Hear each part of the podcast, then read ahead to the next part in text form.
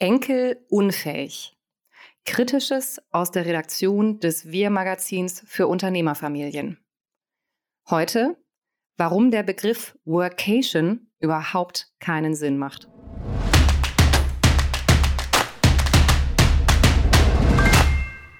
Ehrlich gesagt, ich halte gar nichts vom Begriff Workation. Sprachwissenschaftlich betrachtet ist er ein Kofferwort. Er kombiniert zwei bekannte Wörter zu einem möglichst griffigen dritten und verschmilzt dabei ihre Inhalte. Wir alle kennen den Teuro, die Mechatronik, den Brexit. Nun also die Workation, die die Trennung zwischen Work und Vacation, also Arbeit und Urlaub, sprachlich aufhebt. Das Konzept klingt verlockend. Wenn die Grenzen zwischen Arbeit und Privatem sowieso zunehmend verschwimmen, warum dann nicht die Arbeit mit den Annehmlichkeiten einer Urlaubsreise verbinden, die Inspiration des Ortswechsels genießen, den Kopf für Neues frei bekommen, die Produktivität beschleunigen? Immerhin gibt es inzwischen zahlreiche Erfahrungsberichte und Studien, die diese und viele weitere Vorteile der neuen Arbeitsform belegen. Die Krux liegt nicht in der Sache, sondern im Charakter der Bezeichnung.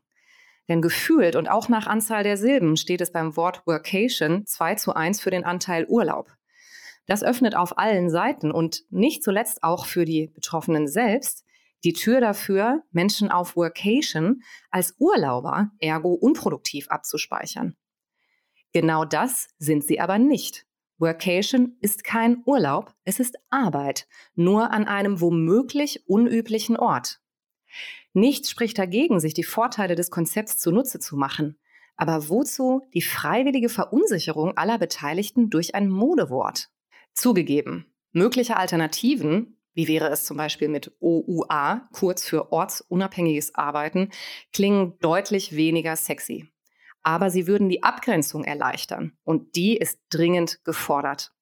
Zwar prophezeien Experten wie Unternehmer und Berater Markus Albers kürzlich im Spiegel, dass es bald keinen arbeitsfreien Urlaub mehr geben wird.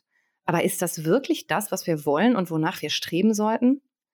Sogar erfahrene Workation-Verfechter geben öffentlich Tipps, wie man zum Beispiel Regeln zur Erreichbarkeit setzt und sich wirklich arbeitsfreie Zeiträume schafft.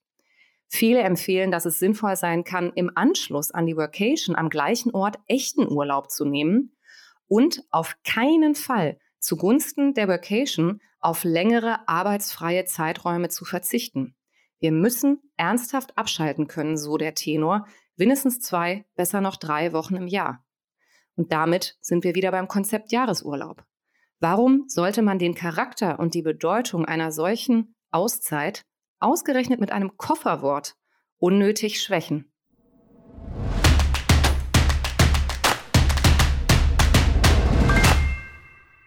Dieses und weitere Themen finden Sie im Wir-Magazin für Unternehmerfamilien aus dem FAZ-Fachverlag Print oder als E-Paper unter www.wirmagazin.de oder abonnieren Sie uns gleich hier und seien Sie mit dabei bei der nächsten Ausgabe unseres Podcasts. Wir freuen uns auf Sie.